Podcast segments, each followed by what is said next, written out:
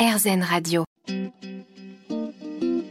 Namasté, le yoga avec Natacha Saint-Pierre. Mon invité aujourd'hui dans Namasté, Alice Gras, est là. Elle vient de publier un livre aux éditions Buissière qui s'appelle Yoga.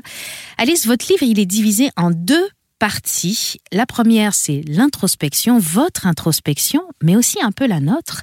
Puis finalement, l'exploration. Et on dit, dans ce livre, cette approche peut paraître moins évidente puisque c'est l'aspect physique de la pratique qui est davantage connu. Et là, vous nous parlez de l'introspection. Toutefois, l'introspection est celle qui apporte le plus de bénéfices selon mon expérience. Qu'est-ce que vous avez découvert dans cette introspection? Alors déjà pour rebondir sur ce que vous venez de dire, c'est vrai que bah, aujourd'hui quand on dit yoga, on pense tout de suite aux postures. Et moi, justement, j'ai choisi de faire l'inverse dans mon livre, d'aborder les postures ensuite, parce que pour moi, c'est presque secondaire. Peu importe, peu importe ce qu'on est en train de faire physiquement sur le tapis, tant que, et là, je, réponds à votre question sur l'introspection, tant que, en fait, on est connecté à soi et on ressent profondément ce qui se passe dans notre corps, ce qui se passe dans notre tête, et on l'accueille, on l'accepte, et euh, les émotions peut-être et les sensations un peu désagréables qui nous embêtent, on a cet espace pour euh, qu'elles évoluent, mais ensuite on les on, permet euh, qu'elles s'en aillent en fait sans qu'elles euh, sans qu'elles nous emportent. Je trouve ça très joli. Vous nous dites avoir conscience de cet aspect introspectif permet de prendre du recul quand on va aborder l'aspect physique. Avoir du recul sur soi-même, sur ses capacités, sur ses envies, c'est important quand on fait du yoga? Bah oui, totalement, parce que en fait, si on n'a pas cette dimension, pour moi, on fait pas du yoga. En fait, on fait autre chose. On fait, je sais pas, de, la gymnastique ou une activité euh, de ce style. Euh, le yoga, c'est justement, pour moi en tout cas, la, la capacité de, de s'éloigner en fait de, ce à quoi on ressemble et de ce qu'on est en train de faire physiquement et juste de se demander euh, comment je me sens. Voilà, c'est ça. J'étais ravie de voir que dans votre livre, il y a un sutra de Patanjali parce que peut-être je vous l'apprends, j'ai une passion pour Patanjali et j'ai étudié les sutras avec de nombreux professeurs et vous nous citez le, sutra 1.2 qui dit Yoga Chitta Vritti Nirodha. Ça se traduit par le yoga commence quand les fluctuations de l'esprit cessent. Expliquez-nous ça. Alors ça, c'est mon sutra préféré de Patanjali, donc j'étais obligée de le mettre. Euh, le yoga commence quand les fluctuations de la pensée cessent.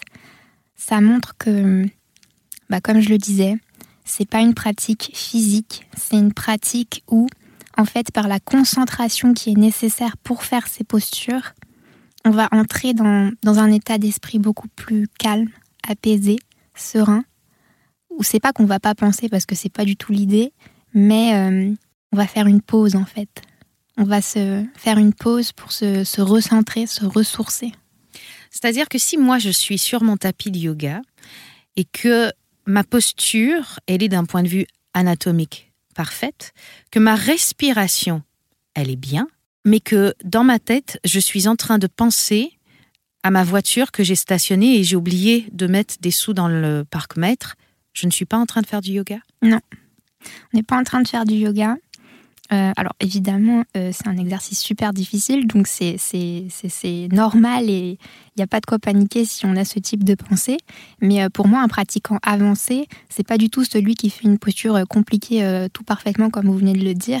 C'est justement la personne qui, qui arrive à se détacher de, de ses pensées. C'est ça. Est-ce que c'est le mal d'aujourd'hui, finalement, cette incapacité qu'on a de, se détacher. On le voit dans les dernières études qui ont été faites. On est adepte du multitasking. On fait plein de choses en même temps. On répond à plein de messages en même temps. Et finalement, notre cerveau ne serait pas conçu pour arriver à faire plein de petites choses en même temps. Et c'est ce qui crée notre incapacité à se poser aujourd'hui. Ah, mais je pense, oui. Bah, il y a quelque chose de très simple, mais un constat, euh, quand on est en vacances, on, prend une pause, on fait plus 50 euh, 000 choses en même temps et ça fait énormément de bien. Puis quand on rentre de vacances, euh, bon bah c'est reparti dans, dans, la folie de, de faire 30 euh, choses en même temps et, et ça fait du bien. Et bah, du coup, le yoga, ça permet de partir en vacances, mais tous les jours. On part en vacances un petit peu aujourd'hui avec Alice Grad en Namasté. Restez avec nous. On revient dans quelques instants avec un autre sutra de Patanjali. Namasté, le yoga avec Natacha Saint-Pierre. De retour dans Namasté avec Alice Gra, mon invité. On parlait juste avant la pause des sutras de Patanjali. Alice, dans son livre, nous cite le second sutra de Patanjali, et on dit qu'il a écrit tous ces sutras dans un ordre très précis, et qu'on ne peut pas comprendre le second si on n'a pas le premier. Alors j'avais envie qu'on parle du premier sutra de Patanjali, qui est Atta Yoga Anushasanam, ce qui veut dire maintenant l'enseignement du yoga débute. Alors j'en parle un petit peu pour nos auditeurs, puisque c'est loin d'être une simple introduction sur le thème de Il était une fois. L'utilisation du mot maintenant pour commencer le sutra est particulièrement importante. Ce maintenant implique plusieurs choses. Il implique que tout d'abord, le pratiquant est prêt à commencer euh, le yoga. Il implique aussi que le professeur est là. Il implique que vous ayez suffisamment étudié avant pour que vous soyez capable de comprendre tout ça. Pensez-vous qu'il faut mettre du sien pour comprendre le yoga? Parce que Patanjali nous explique dans ce premier sutra que ce sera pas une route si facile que ça, qu'il va falloir faire des efforts pour devenir un yogi. Est-ce que vous pensez que le yoga, même si c'est une pratique qui apaise, est un endroit où on doit faire des efforts? Oui, je pense qu'il n'y a pas de grands changements sans grands efforts. Alors après, pour moi, le yoga, c'est extrêmement agréable, mais c'est vrai que j'ai fait beaucoup, beaucoup d'efforts pour, euh, pour me détacher de, de, ce, qui me, ce qui me donnait un peu de fil à retordre quand j'ai commencé. Par exemple, j'avais aucune force, j'avais, euh, j'étais souple, mais j'avais jamais travaillé. Euh, mes pensées, ça partait dans tous les sens, ça allait pas du tout. j'avais pas d'endurance. Donc oui, il faut faire des efforts. Et puis faut prendre un peu sur soi. Quand on n'est pas à l'aise, bah moi forcément, je, le disais dans le livre, mais faire du bruit ou être vu par les autres ou tomber ou faire des entre guillemets erreurs alors que pas du tout. Euh, pour moi, tout ça c'était compliqué. Et, euh, et maintenant, c'est plus du tout le cas, mais c'est parce que j'ai fait des efforts. Puis après, il y a des efforts aussi euh, matériel où, où, euh, où, je me suis beaucoup renseignée sur le yoga. Alors on l'a vu, euh, je j'ai un peu étudié ça d'un point de vue théorique avant de, de, me lancer sur le tapis. Et puis après, d'un point de vue matériel, il faut aussi trouver ce que j'appelle un, un, un, trio gagnant, entre guillemets, c'est-à-dire qu'il faut avoir un lieu qui nous convient bien pour pratiquer. Il faut trouver une pratique aussi qui nous convient parce qu'il y a une multitude de yoga. Donc, que vous expliquez d'ailleurs dans votre livre, vous présenterez rapidement chaque type de yoga déjà pour nous aider à nous orienter vers un style plus qu'un autre selon ce qui nous correspond. Exactement, parce que du coup, euh, moi, l'idée du livre aussi, c'est d'aider ceux qui veulent démarrer. Donc, je, leur explique à mon trio euh, comment faire pour, euh, pour le trouver. Donc, du coup, voilà, j'explique les, les, pratiques principales qu'on trouve le plus. Et puis le dernier, la dernière composante de ce trio, c'est le professeur. C'est super important pour moi d'avoir un professeur avec lequel on est aligné, parce que un professeur et du coup ça se cherche et ça fait partie des efforts, parce que un professeur de yoga, pour moi, c'est pas un robot qui va dire OK, on va faire telle et telle posture A, B, C, D. En fait, c'est pas du tout ça. Sinon, il suffirait d'avoir euh, voilà un robot et ça irait très bien. Je suis contente que vous en parliez puisque on confond souvent professeur de yoga et euh, moi j'ai envie d'appeler ça un chorégraphe. Mm. C'est comme un professeur de danse qui sera à l'avant de la classe, qui vous montre la chorégraphie et vous suivez sans trop savoir pourquoi, mais c'est ce qu'il faut faire. La différence avec un vrai professeur de yoga qui va euh, s'impliquer pour vous, mm. euh, et donc qui espère que vous vous impliquerez aussi dans votre pratique, c'est quelqu'un qui va vous assister vraiment dans votre progression personnelle bien que vous soyez dans un, cours de groupe. C'est ça. Alors en fait, oui, euh, il y a pas mal de profs qui, font euh, toutes les postures en même temps que les élèves. Et pour moi, c'est pas c'est pas le type d'enseignement qui me convient parce que j'aime pas avoir un entre guillemets modèle en face de moi et me dire euh, ah potentiellement j'ai pas fait la posture comme lui ou comme elle donc ça va pas. Non, en fait, ce qui compte c'est comment je fais moi la posture. Donc sur les, les, profs plutôt chorégraphes, c'est pas pas trop ce qui m'attire. Euh, par contre, oui, un prof, pour moi, c'est quelqu'un qui va faire des, des donc ajuster les postures pour nous aider à les faire euh, de façon plus ancrée ou pour s'assurer qu'on ne tombe pas ou enfin ce genre de choses.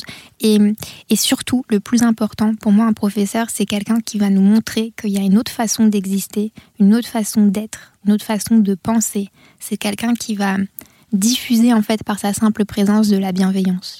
On reste sur cette idée, ne bougez pas, on revient tout de suite avec Alice Gras dans Namasté. Namasté, le yoga avec Natacha Saint-Pierre. On parle yoga avec Alice, on parlait des professeurs, on parlait de ce qui nous convient dans l'apprentissage dans cette émission et on parlait justement un peu avant euh, de ce que c'est que de réellement faire du yoga et c'est ancré dans le moment présent. Et vous me faites penser à ce moment où on est dans un cours et où on va regarder les autres, se comparer, se dire qu'on fait pas bien les postures, ça peut être extrêmement intimidant. Le professeur qui lui est devant, chorégraphie le cours, fait très bien les postures et on se sent pas à la hauteur. Et j'avais envie de dire, et vous me dites si vous êtes d'accord avec moi, que quelqu'un qui fait très bien les postures mais qui ne respire pas ou qui pense à autre chose, ou alors quelqu'un qui est au milieu de la classe, qui est en train d'essayer de maîtriser une posture qu'il ne maîtrise absolument pas, qui chute, mais qui est complètement ancré dans le moment présent, celui qui fait du yoga et celui qui est en train de chuter. On est d'accord? On est totalement d'accord. On parle de respiration et vous en parlez aussi dans votre livre, Alice, parce que la respiration, c'est une composante majeure du yoga. Et vous proposez dans le livre la respiration carrée. On sait qu'en yoga, respirer, ça fait du bruit. Vous qui êtes de nature extrêmement timide, qui n'aime pas faire de bruit, qui n'aime pas déranger, comment avez-vous abordé cette partie-là du yoga?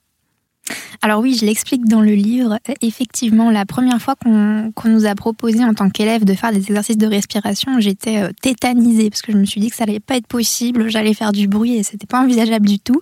Donc au début, je faisais les exercices, mais vraiment euh, en respirant à peine, quoi, juste le haut des poumons, euh, tout juste, ça faisait pas de bruit et, et c'était pas du tout l'objectif de l'exercice. Mais par contre, j'essayais quand même et c'est important. Je, je boycottais pas la chose, j'essayais. Après, euh, c'est un processus qui m'a pris pas mal de temps parce que euh, forcément, c'était ancré profondément en moi, donc euh, ça ne change pas du jour au lendemain. Et comme on le disait tout à l'heure, ça nécessite des efforts que j'ai fournis. Mais progressivement, en fait, au fur et à mesure des pratiques, je me sentais tellement bien, apaisée, que bah, petit à petit, j'ai respiré de façon plus consciente, plus profonde. Et c'est un cercle vertueux d'ailleurs, parce que quand on, quand on a cette respiration euh, ancrée qui vient vraiment du ventre, bah, c'est vertueux parce que euh, on se sent plus, on se sent mieux et du coup euh, on pratique mieux, puis on respire mieux et puis ainsi de suite et il y a pas de fin.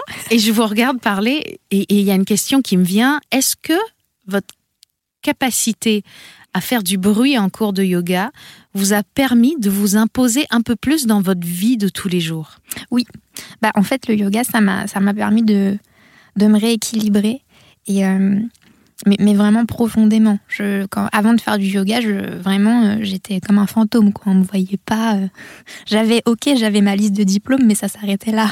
Est-ce que on peut dire que le milieu dans lequel vous évoluez professionnellement est un milieu majoritairement masculin alors oui, je travaille dans le milieu de la finance et c'est vrai que oui, c'est masculin. Et donc faire votre place quand on est une jeune fille menue et discrète comme vous, le yoga vous a finalement permis de prendre votre place dans un milieu qui n'a rien à voir avec celui du yoga.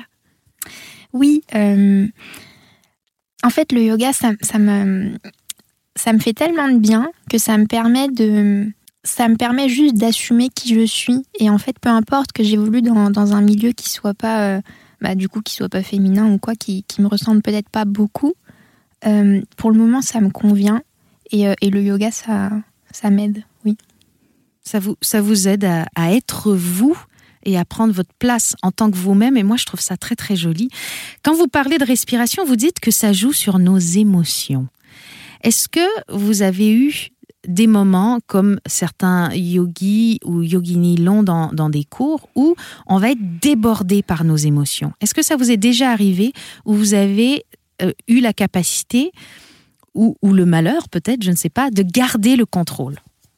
Alors, garder le contrôle, euh, c'est quelque chose que j'ai fait toute ma vie. Et, euh, et maintenant, mon objectif, c'est plutôt de lâcher ce contrôle, de le perdre. Et ça m'arrive souvent en cours de yoga de me laisser déborder par des émotions, mais dans un sens positif, parce que pour moi, c'est un espace où je vais pouvoir accueillir toutes ces émotions, justement, et leur permettre en fait de s'exprimer euh, comme il faut pour après pouvoir euh, continuer à avancer. Et du coup, ça m'arrive euh, souvent, par exemple, en cours de yoga, de, fondre en larmes, par exemple. Mais ça fait du bien. Et ça fait du bien. Restez avec nous, on continue cette conversation sur RZN Radio dans un instant.